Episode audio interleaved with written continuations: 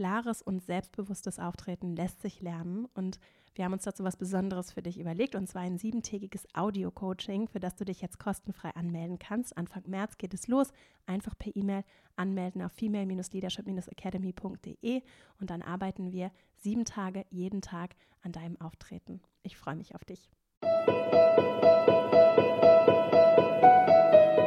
Hallo und herzlich willkommen zum Female Leadership Podcast. Mein Name ist Vera Marie Strauch und ich bin Host hier im Podcast, in dem es darum geht, dass du deinen ganz eigenen Stil im Job findest und lebst und deinen Weg mutig und selbstbewusst gehst. In der heutigen Folge geht es um das Thema Schlaf und darum, warum Schlaf so wichtig ist für uns als Individuen, aber auch für uns als Gemeinschaft, welche Auswirkungen Schlafmangel haben kann und welche guten Auswirkungen in der, im Umkehrschluss ausreichend Schlaf für uns hat, wenn wir gut einschlafen und vor allem auch durchschlafen. Ich teile mit dir ein ganz tolles, sehr empfehlenswertes Buch eines Schlafexperten und zwar eines Neurowissenschaftlers, der seit über 20 Jahren zum Thema Schlaf forscht und in einem Buch, in dem es darum geht, warum wir überhaupt schlafen, wie wir schlafen, was wir alles über Schlaf wissen. Ein übrigens relativ junges Feld der Wissenschaft. Und ich teile mit dir heute fünf Faktoren aus diesem Buch, die beeinflussen, wie viel und wie gut wir schlafen und die wir alle mit in unsere Lebens- und auch Arbeitsumfelder, in den Lebensstil, den wir führen, mitnehmen können und wünsche dir ganz viel Freude dabei. Dies ist übrigens der erste Teil einer zweiteiligen Schlafserie. Nächste Woche erscheint der zweite Teil, in dem ich nochmal detaillierter darauf eingehe, wie lange und wie wir schlafen sollten, warum es sinnvoll ist, dass es Morgen- und Abendtypen gibt zum Beispiel, was die Schlafforschung sonst so herausgefunden hat, auch rund um unsere Arbeitswelt und wie ich finde, das dann auch Auswirkungen darauf haben kann, wie wir eine neue Arbeitswelt gestalten, weiterentwickeln können, um diese Epidemie des Schlafmangels zu beheben. Die Weltgesundheitsorganisation hat chronischen Schlafmangel als eine Epidemie der Industrienationen benannt und wir können alle in meinen Augen daran arbeiten, unsere Arbeitsumfelder anders zu gestalten, unseren individuellen Lebensstil auch für unsere Performance und Leistungsfähigkeit, für unsere Entscheidungsqualität im Job zu beeinflussen. Und ich freue mich sehr mit dir, dieses, wie ich finde, sehr wichtige, auch für uns als Gemeinschaft sehr wichtiges Thema zu teilen und wünsche dir ganz viel Freude mit dieser Folge. Und dann legen wir gleich mal los. Schlaf ist die eine effektivste Sache, die wir tun können, um unser Gehirn und unseren Körper gesund und leistungsfähig zu halten. Zwei Drittel der Erwachsenen in entwickelten Industrienationen der Welt bekommen nicht die empfohlenen acht Stunden Schlaf. Die Weltgesundheitsorganisation, auch WHO, World Health Organization genannt, empfiehlt acht Stunden Schlaf pro Nacht. Es gibt so ein Missverständnis, dass Menschen, die älter werden, weniger Schlaf brauchen. Das ist nicht korrekt. Ich habe heute ein Buch mitgebracht als Quelle für diese Folge. Ich verlinke auch noch weitere Quellen bzw. weitere Links und auch Empfehlungen zum Thema Schlaf. Heute beziehe ich mich aber vor allem auf ein Buch, das ich dir ganz, ganz warm ans Herz legen möchte. Und zwar da heißt das Buch Why We Sleep, The New Science of Sleep and Dreams von Matthew Walker. Matthew Walker forscht seit über 20 Jahren zu der Frage, warum wir schlafen und träumen und welche Auswirkungen Schlaf und Schlafmangel vor allem auch auf unseren Körper, unser Gehirn und unseren Geist hat. Und er war Psychiatrieprofessor an der Harvard Medical School, als er vor über 20 Jahren damit begonnen hat, sich mit dem Thema zu beschäftigen. Mittlerweile ist er Professor für Neurowissenschaften an der University of California, Berkeley. Und er hat dieses wunderbare Buch veröffentlicht vor einigen Jahren und es beschäftigt sich vor allem auch mit den jüngeren Erkenntnissen aus den letzten Jahrzehnten zum Thema Schlaf, die noch nicht nach meiner Wahrnehmung vollständig in, im Allgemeinwissen angekommen sind. Und ich freue mich sehr, mit dir heute dazu ein paar Insights zu teilen, die für mich auch neu waren beim Lesen. Und ich finde es grundsätzlich sehr spannend und er geht auch zu Beginn des Buches äh, darauf ein, warum wir überhaupt schlafen. Und dass es so interessant ist, dass wir als Spezies uns hinlegen, in so einen Koma-ähnlichen Zustand verfallen. Dann liegt unser Körper von außen still da und unser Geist halluziniert, hat zum Teil bizarre Bilder, Vorstellungen. Wir tauchen ab in so eine andere Welt und tun das mit einer absoluten Selbstverständlichkeit für rund ein Drittel unserer Lebenszeit. Wenn wir nicht schlafen, dann sterben wir irgendwann unweigerlich, wenn das über mehrere Tage, es gibt ganz seltene Krankheiten, auf die es sich bezieht, und in ganz seltenen Fällen sterben Menschen dann wirklich daran, dass sie nicht schlafen. Also wir alle müssen schlafen. Es ist eine neben Trinken, Essen und Fortpflanzung der Basisfunktionen die die Evolution für uns herauskristallisiert hat und tatsächlich auch evolutionär sehr interessant, warum wir das tun, welche Funktion das Schlafen hat, evolutionsbiologisch weil wir ja, wenn wir schlafen, nicht mit anderen interagieren können, wir können nicht reproduzieren, wir können kein Essen finden, wir können uns nicht verteidigen, wir können auch unsere Nachfahren nicht verteidigen. Also es ist schon interessant, warum eine Spezies das überhaupt tut. Mit dieser Frage hat er sich beschäftigt und er hat eben in diesem Buch wirklich ganz wunderbar Antworten aufgeführt, es gibt einzelne Kapitel zu einzelnen Themen, die vielleicht auch für dich interessant sind. Und wenn es so Fragen gibt wie zum Beispiel das Thema Alter, wie Kinder anders schlafen als Erwachsene, warum es sich schon erklären lässt, dass wir diese Fehlinformationen im Allgemeinwissen haben, wie zum Beispiel, dass man als Erwachsener oder älterer Mensch weniger schlafen muss, wie sich das erklären lässt, an welchen Symptomen sich das erklären lässt und was wir vor allem dann noch tun können, wenn wir zum Beispiel im Alter nicht mehr so gut einschlafen können. Und das ist dann in einzelnen Kapiteln aufgeführt, also vom Kind, welche Auswirkungen haben einzelne Faktoren auf den Schlaf, was brauchen Kinder, was brauchen ältere Menschen, wie schlafen wir, warum schlafen wir, was gibt es für unterschiedliche Schlafphasen, wie lange müssen wir schlafen, was passiert, wenn wir kürzer schlafen, was passiert mit unserer Konzentration, mit unserer Lernfähigkeit. Also er geht wirklich in diesem sehr umfassend in, im, im Buch in einzelnen Kapiteln auf diese Themen ein. Und ich habe versucht und deswegen auch zwei Folgen zu einem Thema in dieser Doppelfolge. Die nächste Folge erscheint, wie gesagt, nächste Woche. Und weil ich mich so intensiv damit beschäftigt habe und eigentlich alles interessant und hier teilenswert fand, ich habe für dich jetzt einzelne Highlights rausgesucht, auch Dinge, die mir beim Lesen neu waren und über, sagen wir mal so, das verbreitete Allgemeinwissen hinausgehen. Die habe ich für dich hier aufbereitet. Wenn dich einzelne Themen interessieren, kann ich dir einfach sehr empfehlen, dir das Buch zu kaufen und dann nochmal im Detail gerade die Dinge, die für dich besonders interessant sind, nochmal nachzulesen. Und dann verweist er natürlich auch in seiner sauberen wissenschaftlichen Arbeit auf weitere Quellen, Artikel, in denen du dann noch tiefer einsteigen kannst, wenn es für dich interessant ist. Heute möchte ich gerne auf fünf Faktoren eingehen, die beeinflussen, wie viel und wie gut wir schlafen und die gerade auch, auch mit unserem Arbeitsstil und unserem Lebensstil, unserem Alltag zu tun haben. Bevor ich dazu komme, noch einmal als Einleitung. Wofür ist Schlaf gut? So, es ist gut für beides, für unser Geist, für unser Hirn, für unseren Körper aber auch. Regelmäßig weniger als sechs oder sieben Stunden zu schlafen beschädigt unser Immunsystem und es verzweifacht zum Beispiel mehr als verzweifacht das Risiko, Krebs zu bekommen. Wir brauchen Schlaf, um uns zu regenerieren, körperlich zu regenerieren.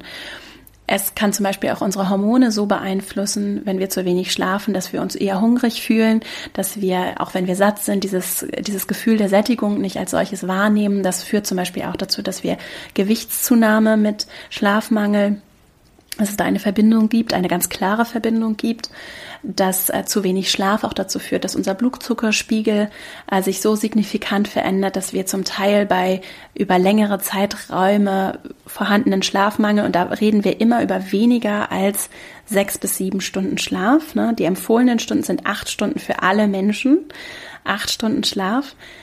Bei Menschen, die weniger als das machen, führt es eben dazu, dass sie zum Teil als prädiabetisch klassifiziert werden können, weil es solche Auswirkungen auf unseren Blutzuckerspiegel hat und Schlafmangel beeinflusst so in der Konsequenz nachweisbar in ganz vielen Bereichen unsere Lebenserwartung signifikant. Zu schlafen heißt auch länger zu leben in der Konsequenz. Wenn wir krank sind oder sich Krankheiten anbahnen, dann ist es wichtig, dass wir schlafen. Und in der Klarheit finde ich, und deswegen ist es mir so wichtig, auch darüber zu sprechen, müssen wir uns das auch im Kollektiv immer wieder sagen, weil wir so leicht Dinge über unseren Schlaf priorisieren und ich auch für mich selbst. Ich arbeite an dieser Folge schon etwas länger und habe mich sehr intensiv darauf vorbereitet und habe dann natürlich auch selbst Versuche gemacht und wir alle schlafen, es verbindet uns alle, wir alle legen uns hin. Übrigens jede Spezies auf diesem Planet, soweit wir es heute wissen, auf diesem Planeten schläft jede Spezies. Es träumt nicht jede Spezies, aber wir alle schlafen. Und es hat, es ist etwas, was uns verbindet, was für uns alle da ist. Und ich habe eben im Selbstversuch einiges ausprobiert, beziehungsweise auch beobachtet, wie ich schlafe und wie leicht ich auch Schlaf ganz niedrig einpriorisiere und dem nicht den Raum gebe, den es braucht. Denn es ist so wichtig, zum Beispiel für meine Lebenserwartung, für meine Gesundheit und auch für meine geistige Kapazität. Durch Schlaf erhöht äh, das Gehirn die Vielfalt der genutzten Funktionen, sodass wir zum Beispiel besser lernen, uns erinnern, auch logische Entscheidungen besser treffen können. Und auch unsere psychische Gesundheit profitiert von ausreichend Schlaf, denn äh, er erlaubt uns, soziale und psychologische Herausforderungen gelassener und klarer einzugehen. Das Träumen führt außerdem dazu, dass wir so ein neurochemisches Bad, so beschreibt es der Matthew Walker, ausschütten und dadurch mit schmerzhaften Erinnerungen an das umgehen, dass wir auch eine virtuelle Realität erleben können in unseren Träumen und dass das unsere Kreativität inspiriert und auch so ein, ein, ein Vermischen von Vergangenheit und Gegenwart, von Erträumen ermöglicht und dass das Auswirkungen natürlich auch darauf hat, wie innovativ wir sind, wie kreativ wir sind in der Wissenschaft, in der Wirtschaft, in der Welt, wie wir uns äh, auch nochmal anders durch virtuelle Kapazität einbringen können. Schlaf hilft unserem Immunsystem, wie ich schon gesagt habe, sehr, sehr signifikant, auch unserem Stoffwechsel, unserem Herz-Kreislauf-System. Also die Frage ist eigentlich gar nicht so sehr, wobei hilft Schlaf, sondern vielmehr, wobei er nicht hilft. Und bisher ist, gibt es aus den Tausenden von Studien, die der Matthew Walker in diesem Buch auch ausgewertet hat, gibt es, äh, gibt es keine Nachteile, die Schlaf hat. Ja, also es ist gut zu schlafen. Eine Frage, die die zu dem Thema Schlaf häufig aufkommt, ist eben so diese sechs Stunden versus acht Stunden Schläfertypen. Auch darauf geht er in dem Buch in einem Kapitel ein. Es ist grundsätzlich, wie gesagt, sehr klar, acht Stunden Schlaf werden empfohlen und alles darunter führt in der Konsequenz Konsequenz der regelmäßigen, dieses regelmäßigen zu wenig Schlafens zu chronischem Schlafmangel. Dass es Menschen gibt, die schlecht einschlafen können, die sehr früh aufwachen, die mit Unterbrechungen schlafen. Darauf geht er auch ein. Es gibt unterschiedliche Schlafstörungen. Es gibt aber auch ganz häufig den Fall, dass Menschen Schlafstörungen als solche wahrnehmen, die aber gar keine sind und was er empfiehlt, ist zwei Fragen, die du dir auch stellen kannst, wenn es darum geht, ob du für dich, also wenn du für dich herausfinden möchtest, ob du Schlafmangel hast oder nicht. Die erste Frage. Kannst du morgens gegen 10 oder 11 Uhr leicht wieder einschlafen? Wenn du die mit Ja beantworten kannst, dann hast du sehr wahrscheinlich chronischen Schlafmangel. Die zweite Frage, kannst du nachmittags, also nach 12, 13 Uhr, gut arbeiten bzw. konzentriert sein, ohne Koffein zu, zu dir zu nehmen? Also, ohne aufputschende Mittel zu dir zu nehmen. Diese beiden Fragen, wenn du auf die erste Frage mit Ja antwortest, beziehungsweise auf die zweite mit Nein, dann hast du sehr wahrscheinlich chronischen Schlafmangel. Ich verlinke auch einen aus dem Buch empfohlenen Fragebogen, von Wissenschaftlern entwickelt, von Wissenschaftlerinnen und Wissenschaftlern entwickelten Fragebogen, der nochmal detaillierter darauf eingeht, wie wir herausfinden können, ob wir chronischen Schlafmangel haben. Wenn du weniger als acht Stunden schläfst, regelmäßig, also eher sechs, sieben Stunden schläfst, dann hast du sehr wahrscheinlich Schlafmangel. Das Interessante, darauf gehe ich auch im zweiten Teil der, dieser Folge nochmal ein, wenn wir Schlafmangel haben, dann wissen wir wissenschaftlich erwiesen, dass wir das nicht so feststellen können. Also Menschen, die chronischen Schlafmangel haben, wissen das nicht unbedingt, dass sie ihn haben und unterschätzen bzw. überschätzen ihre geistigen Fähigkeiten, auch zum Beispiel im Straßenverkehr. Darauf gehe ich in der zweiten Folge auch nochmal detaillierter ein. Also nur weil du glaubst, du hast vielleicht keinen chronischen Schlafmangel, heißt es nicht, dass du ihn äh, deshalb nicht hast. Fünf Faktoren, die beeinflussen, wie viel und wie gut wir schlafen, habe ich für dich heute mitgebracht. Und diese fünf Faktoren sind laut dem Autor und Schlafforscher Matthew Walker, wie gesagt, auf dessen Buch Why We Sleep ich mich heute beziehe, dafür verantwortlich, dass wir, vor allem verantwortlich, dass wir an Schlaflosigkeit leiden, beziehungsweise meinen, dass wir an Schlaflosigkeit leiden. Das heißt das, es gibt erwiesenermaßen viele Menschen, die zu dem Schluss kommen, dass sie Insomnia, also Schlaflosigkeit haben. Dabei haben sie vielleicht nur diese fünf Faktoren nicht richtig berücksichtigt. Und wenn du jemand bist, der meint, er, du kannst nicht gut einschlafen oder du kannst nicht gut durchschlafen oder du kennst vielleicht auch Menschen in deinem Umfeld, die unter Schlaflosigkeit leiden, die Konsequenzen sind dramatisch. Es ist wichtig, dass wir gut schlafen. Schlaflosigkeit ist eine chronische Krankheit, die uns als Gemeinschaft belastet Und ich finde, wir können da aufeinander Acht geben in Familien, in Partnerschaft, aber auch wenn es um Arbeit geht, dass, weil wir alle ein Interesse daran haben, dass wir genug schlafen, dass wir gesund sind, dass die Menschen um uns herum genug Schlaf bekommen. Der erste Faktor. Das konstante elektrische Licht ist etwas, was du vielleicht auch schon mal gehört hast. Vor allem auch dieses bläuliche LED-Licht ist etwas, das den Melatoninausstoß in unserem Körper, der normalerweise so mit Anbruch der Dunkelheit geschieht, blockiert bzw. behindert. Das Melatonin bereitet den Weg zum Einschlafen. Es ist nicht das Hormon, das dazu führt, dass wir dann tatsächlich schlafen, aber es bereitet quasi den Weg zum Einschlafen. Elektrisches Licht beeinflusst den Ausstoß von Melatonin und wir denken dann innerlich, es sei noch Tag. Ein Beispiel, wenn wir auf dem iPad lesen, im Vergleich zu, wir lesen auf einem gedruckten Buch auf Papier, dann unterdrückt das iPad mehr als 50 Prozent des Melatoninausstoßes. Also führt dazu, dass wir deutlich weniger gut in den Schlaf kommen oder der Weg für Schlaf bereitet wird, als das Lesen ohne dieses Licht. Was kann ich also tun, um mit diesem konstanten elektrischen Licht, das ja gerade auch in der Winterzeit bei uns ein fester Teil unseres Lebens, auch unseres Arbeitslebens ist? Das ist nämlich, es ist nicht so leicht, damit umzugehen, will ich damit sagen. Also elektrisches Licht ist omnipräsent. Es ist allerdings hilfreich, gerade am Abend Licht in den, in den Räumen, in denen wir uns unsere Abendstunden verbringen, zu dimmen. Und auch da, es gibt so viele Arbeitsumfelder, die einfach nur hell ausgeleuchtet sind. Und wenn du dort bis abends um 10, 11 Uhr sitzt und arbeitest, dann macht das etwas mit deiner Fähigkeit, auch später dann einschlafen zu können.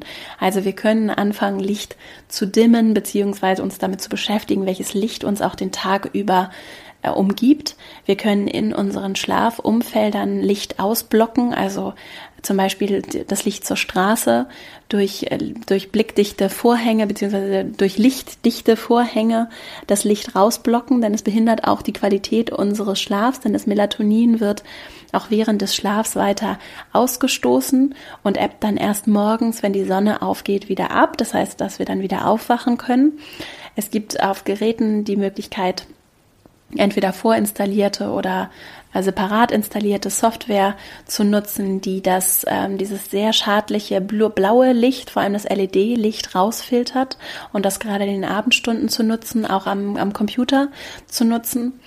Und was ein anderer Faktor ist, der auch beim Schlafen hilft tatsächlich, ist, dass wir Tageslicht mitnehmen, ja, und wir äh, sind so sehr in zum Teil den Arbeitsräumen gefangen und verbringen so viel der Tageslichtzeit an Werktagen in Räumen, dass uns das tatsächlich auch in unserer Schlafqualität beeinträchtigt. Mindestens 30 Minuten am Tageslicht zu, in Tageslicht zu verbringen, hilft ganz massiv bei Schlafstörungen und wird empfohlen. Da wird vor allem auch empfohlen, mindestens eine Stunde im Morgenlicht zu verbringen, also im Sonnenlicht des Morgens zu verbringen. Das in Kombination mit dem dunklen Abend hat Einfluss auf unseren Hormonhaushalt und hilft dabei, besser zu schlafen. Also sowohl abends das Licht runterzufahren, als auch tagsüber Zeit draußen zu verbringen. Und das mit dem, das war mir nicht so bewusst, wie wichtig es ist für den Schlaf, dass wir auch Licht, dass wir Tageslicht bekommen. Und was dabei, finde ich, auch für die Arbeitswelt vielleicht noch etwas sein kann, was uns hilft, was ich auch versuche in meinem Arbeitsalltag zu integrieren, ist, zum einen dieses viele Sitzen im Auto und dann wieder Sitzen im Büro und gar nicht richtig nach draußen zu kommen, das zum Beispiel durch das Hinterfragen des, der Gestaltung des eigenen Arbeitswegs zu verändern, also zum Beispiel mit dem Fahrrad zu fahren oder einzelne Abschnitte zu Fuß zu gehen mit der Bahn vielleicht eine Station früher auszusteigen und dann morgens einen kleinen Spaziergang zu machen oder eine Station später einzusteigen. Und auch solche Themen wie zum Beispiel so Walking Meetings sind etwas, was wir jetzt machen, dass wir tatsächlich bei eins zu eins Gesprächen zum Beispiel einfach einen Spaziergang machen und für eine Viertelstunde, 20 Minuten nach draußen gehen, gemeinsam spazieren gehen. Das regt auch nochmal anders das Denken an und hilft uns dabei, diese Tageszeit auch im Licht zu verbringen. Vielleicht auch zur Mittagspause einen Spaziergang zu machen und nicht den ganzen Tag auch unbewusst den ganzen Tag im Büro zu sitzen, vom, vom Zuhause in die Bahn oder ins Auto und dann gleich wieder rein ins Büro und so einfach nicht genug Exposure, genug Zeit im Tageslicht zu verbringen. Der zweite Faktor. Ein Faktor, der mir auch so nicht bewusst war, der bei der Qualität des Schlafes ganz maßgeblich hilft und etwas ist, was wir so in einer industrialisierten, äh, durchoptimierten Welt manchmal vergessen, ist die regulierte Temperatur der wahrscheinlich am meisten unterschätzte Faktor für Schlafen und auch fürs Einschlafen ist unsere Körpertemperatur und die Temperatur unserer Umgebung. Wir haben so eine Core-Temperatur, eine Kerntemperatur, unsere Körpertemperatur und die braucht einen Abfall von circa einem Grad Celsius, um gut einschlafen zu können. Und deswegen wird es dir zum Beispiel leichter fallen, einzuschlafen, wenn der Raum eher etwas zu kalt ist, als etwas zu warm ist, in dem du schläfst. Also was hilft, ist da einfach die Temperatur im Raum in die Kühle zu regulieren. Das heißt zum Beispiel die Heizung runterzudrehen oder auszumachen und Fenster aufzumachen. Und auch, was hilft, ist warm zu baden oder zu duschen, bevor du schläfst oder schlafen gehst, damit deine Körpertemperatur nach oben gebracht wird und dann leicht abfällt, bevor du schlafen gehst. Ein dritter Punkt, der auch der, ich glaube, die größte nicht regulierte Droge der Welt ist, Koffein. Kaffee, einige Tees, Energy Drinks, auch dunkle Schokolade, einzelne Eiscremesorten, aber auch Medikamente haben Koffein. Koffein beeinträchtigt nicht, dass wir schlafen müssen, sondern nur, dass wir fühlen, dass wir schlafen müssen. Und es wird durch ein Enzym in der Leber abgebaut. Wie gut wir Koffein abbauen können, hängt auch genetisch, ist genetisch bedingt, hängt auch zum Beispiel von Faktoren wie unserem Alter ab. Insgesamt hat Koffein eine Halbwertszeit, also es braucht ungefähr sieben Stunden, bis der Körper 50 Prozent von, des Koffeins abgebaut hat in unserem System. Also, wenn wir um 19 Uhr den letzten Kaffee trinken, dann spüren wir die Konsequenzen immer noch um 2 Uhr nachts. Und zwar nicht nur beim Einschlafen, sondern auch in der Qualität unseres Schlafs. Ein wichtiger Punkt, Decaf, also dekoffinierter Kaffee, ist nicht Non-Caf, sondern dekoffinierter Kaffee enthält in der Regel 15 bis 30 Prozent Koffein also von einem her herkömmlichen Kaffee. Das heißt, auch wenn wir einen Decaf-Kaffee abends um 19 Uhr trinken, hat er immer noch Auswirkungen auf unseren Schlaf und unsere Schlafqualität. Also das im Blick zu behalten und am Abend, in den Abendstunden, auch am späten Nachmittag keinen Kaffee mehr zu trinken, keine koffeinhaltigen Getränke, Speisen zu uns zu nehmen, kann ganz maßgeblich unser Schlafniveau beeinflussen, auch unsere Einschlaffähigkeit und wird häufig aber nicht direkt in Verbindung gesetzt, weil wir vielleicht gut einschlafen können, aber dann nur einen leichten Schlaf haben, es aber nicht in Verbindung bringen mit dem Kaffee, vielleicht auch weil wir so regelmäßig Koffein konsumieren. Das gilt übrigens auch für Nikotin. Nikotin, also das Rauchen beeinflusst auch unsere Qualität zu schlafen, auch unsere Qualität einzuschlafen. Und Koffein ist häufig auch enthalten oder kann auch enthalten sein in einzelnen Medikamenten, zum Beispiel auch in Hustensaft oder in Erkältungsallergiemitteln und kann dann auch unsere Schlafqualität beeinflussen, Asthma-Sprays und so weiter. Also das im Blick zu behalten, weil nicht immer unbedingt auch Ärztinnen und Ärzte das so im Blick haben und eben häufig auch die Notwendigkeit von Schlaf, um eben auch zum Beispiel das Immunsystem zu stärken, damit wir Krankheiten besser bewältigen können, unterschätzt wird. Ein vierter Faktor, der eine große, große Rolle spielt, ist das Thema Alkohol. Und zwar ist es ein weit verbreitetes Missverständnis, dass Alkohol beim Einschlafen hilft und tatsächlich ja auch eine ein, ein übliches ein üblicher Teil, zum Beispiel auch bei Geschäftsessen. Alkohol spielt eine Rolle und äh, kann abends mal so das Glas Wein oder ein Digestiv nach dem Essen äh, kann, kann ja ganz angenehm sein, kostet aber unsere Leber auch in kleinen Mengen und uns, unsere Nieren auch viele Stunden Zeit zum Abbau.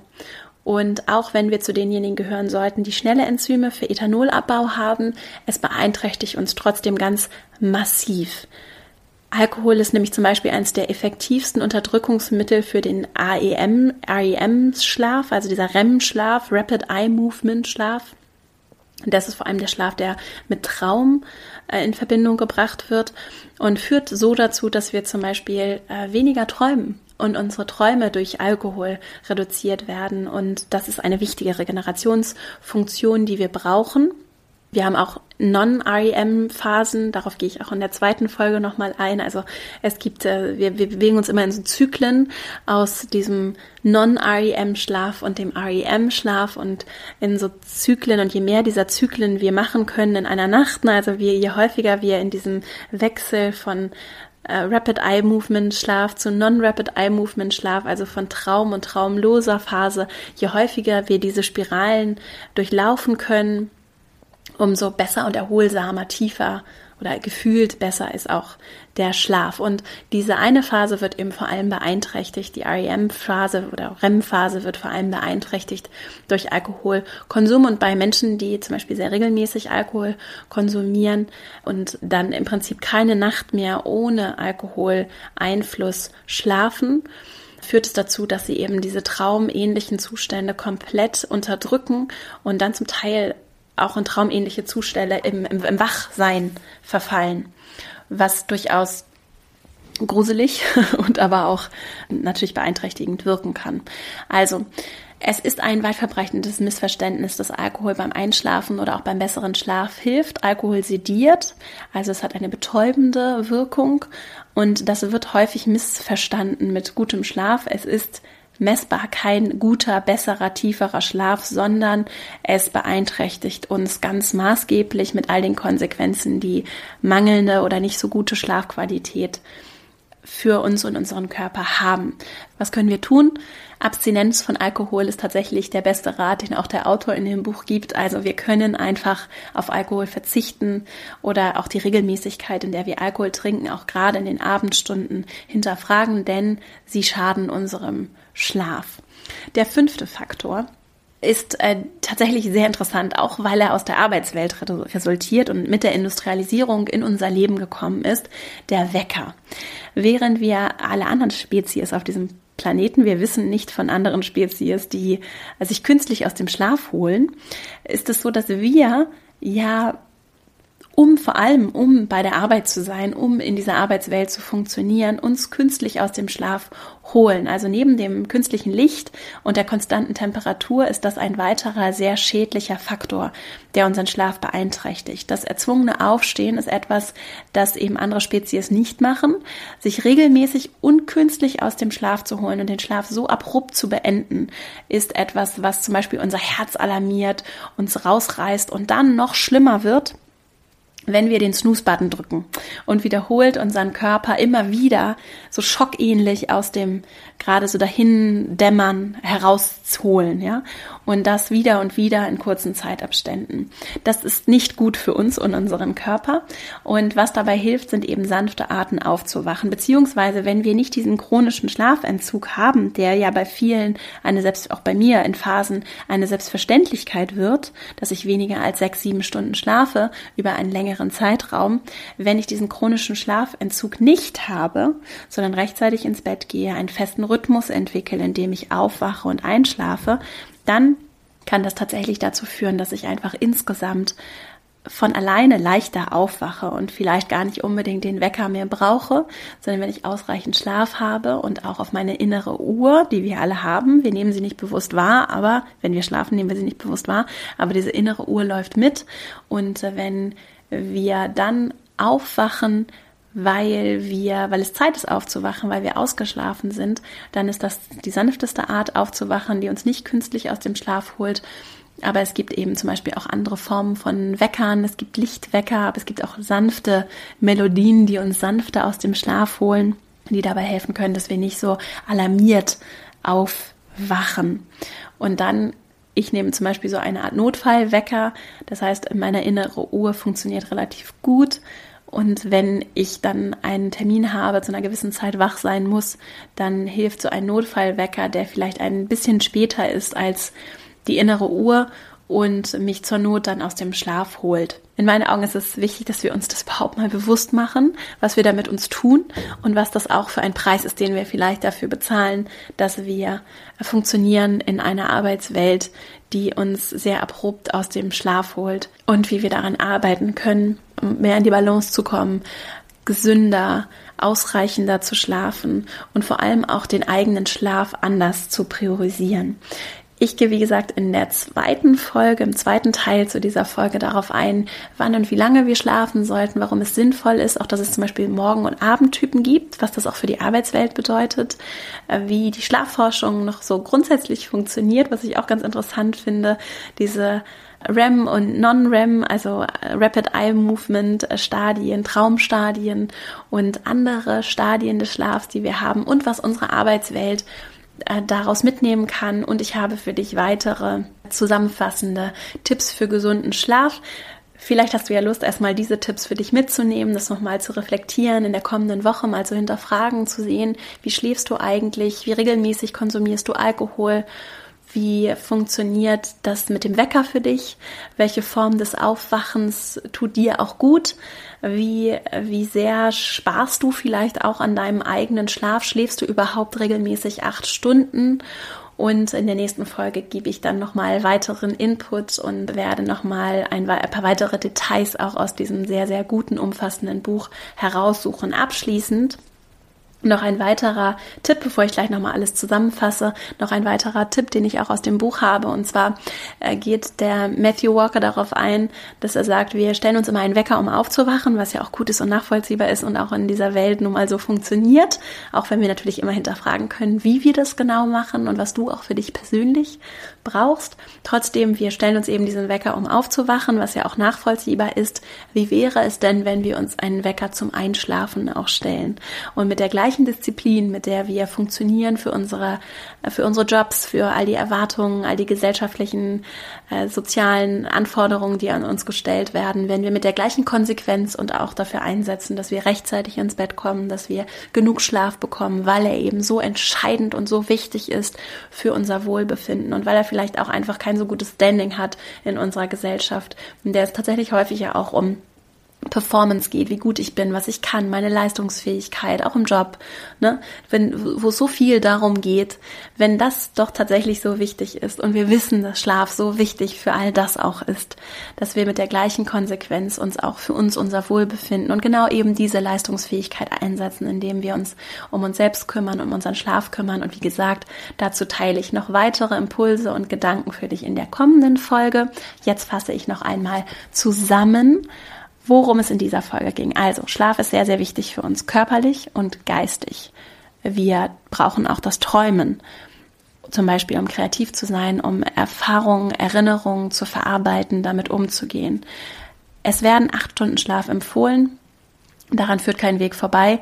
Es gibt, wie gesagt, auch andere Stimmen, die sagen, wir brauchen weniger Schlaf, auch wenn wir älter werden, brauchen wir weniger Schlaf. Das, was ich in diesem Buch, und es ist sehr plausibel umfassend und mit neuester, jüngster Forschung untermauert gelesen habe, ist, dass wir acht Stunden Schlaf brauchen. Das empfiehlt auch die Weltgesundheitsorganisation und auch andere Institutionen, namenhafte Institutionen empfehlen genau das. Wenn wir, wenn du glaubst, dass du weniger Schlaf brauchst, dann könnte das durchaus auch an anderen Faktoren liegen. Darauf gehe ich in der kommenden Folge noch einmal ausführlicher ein. Fünf Faktoren beeinflussen wie viel und wie gut wir schlafen und führen häufig tatsächlich dazu, weil wir sie ihnen nicht genug Aufmerksamkeit schenken, dass wir meinen, wir leiden unter Schlaflosigkeit, tun es aber gar nicht wirklich. Diese fünf Faktoren sind zum einen konstantes elektrisches Licht, das dazu führt, dass wir eben nicht in diese dunkle Phase kommen, wo Melatonin ausgestoßen wird und wir dann ganz natürlich auch müde werden und dann leichter einschlafen was wir tun können, ist zum Beispiel das Licht zu dimmen, auch auf die Software in unseren Geräten zu achten, auch im Büroumfeld zu gucken, wie hell ausgeleuchtet ist sie eigentlich, wie lange sitzt du noch vorm Computer, in welchen Räumen bist du in den Abendstunden, wie hell ausgeleuchtet ist das und auch im Umkehrschluss, wie viel Tageslicht bekommst du im Laufe deines Arbeitstages, wie sehr bist du auch den Morgenlicht, das sehr wertvoll auch für das Einschlafen und das Durchschlafen sein kann, dem Morgenlicht ausgesetzt. Und da können unsere Arbeitsroutinen Tagesroutinen in meinen Augen sehr, sehr viel verändern, wenn wir anfangen, mehr draußen zu sein, regelmäßig rauszugehen, uns in der Luft, in der frischen Luft zu bewegen und vor allem auch dem Sonnenlicht ausgesetzt zu sein. Der zweite Faktor, die regulierte Temperatur, auch ein unterschätzter Faktor. Wir brauchen kühle Räume, dunkle, kühle Räume und brauchen auch diesen Abfall in der Körpertemperatur um rund einen Grad Celsius, damit wir besser einschlafen können. Der dritte Punkt, Koffein ist nicht nur in Kaffee und einigen Tees, sondern auch zum Beispiel in Schokolade, aber auch in Medikamenten und kann häufig nicht damit in Verbindung gebracht werden, dass äh, wir dadurch schlechter einschlafen und auch schlechter durchschlafen. Der vierte Punkt, Alkohol, genauso ein weit verbreitetes Missverständnis, dass Alkohol beim Einschlafen oder beim besseren Schlaf helfe.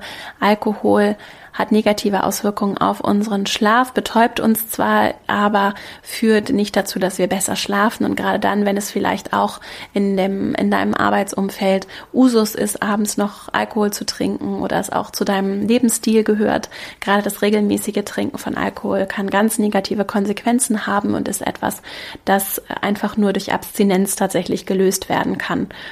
Der fünfte Punkt, der vor allem auch durch die Arbeitswelt beeinflusst wird, ist der Wecker, der uns künstlich und zum Teil sehr abrupt aus dem Schlaf holt und der uns beim Schlafen sehr beeinträchtigt und damit auch mit all den positiven Konsequenzen, die Schlaf hat, sehr beeinträchtigen kann.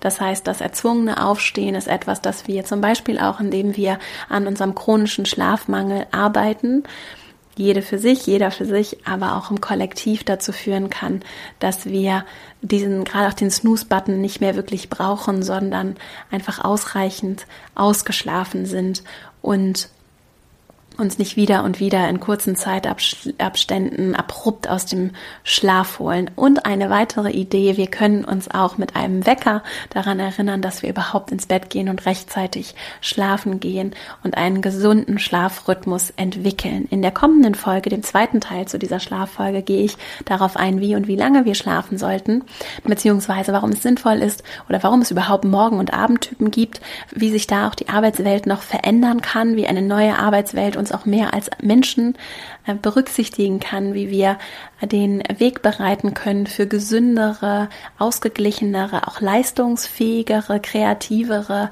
Menschen und einen besseren Lebensstil und wie wir da eben auch in der Gemeinschaft, im Kollektiv daran arbeiten können. Denn die Weltgesundheitsorganisation hat diese Epidemie des Schlafmangels auch als eine solche benannt, die ganz massive gesundheitliche und auch Performance-Auswirkungen auf unsere, unser Wohlbefinden hat.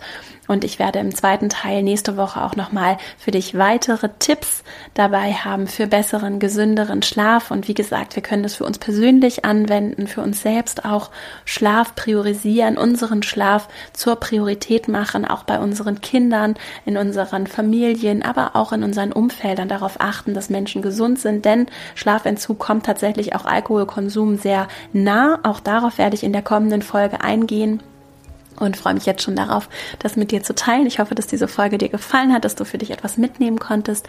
Wenn dir der Podcast gefällt, dann freue ich mich, wenn du ihn teilst, wenn du ihn mit Kolleginnen, Kollegen, Bekannten, Menschen in deinem Umfeld teilst, ihn weiterleitest und ihm eine 5-Sterne-Bewertung bei iTunes da lässt. Darüber freue ich mich persönlich sehr und es hilft auch dabei, dass der Podcast leichter und besser gefunden wird. Wenn du Lust hast, komm gerne in meinen Newsletter, dann bleiben wir auch über den Podcast hinaus per E-Mail im Kontakt verastrauch.com slash newsletter. Außerdem guck gerne mal in meiner Female Leadership Academy vorbei. Dort biete ich regelmäßig Online-Kurse an, Live-Online-Kurse an, in denen es darum geht, wie du deinen ganz eigenen Stil im Job besser finden, leben, selbstbewusst, sichtbar werden kannst und deinen ganz eigenen Weg mit Selbstvertrauen und Klarheit und Leichtigkeit gehst. Female-Leadership-academy.de und ich freue mich natürlich, wenn wir uns verbinden, zum Beispiel auf Instagram at Vera Marie Strauch oder bei Xing LinkedIn.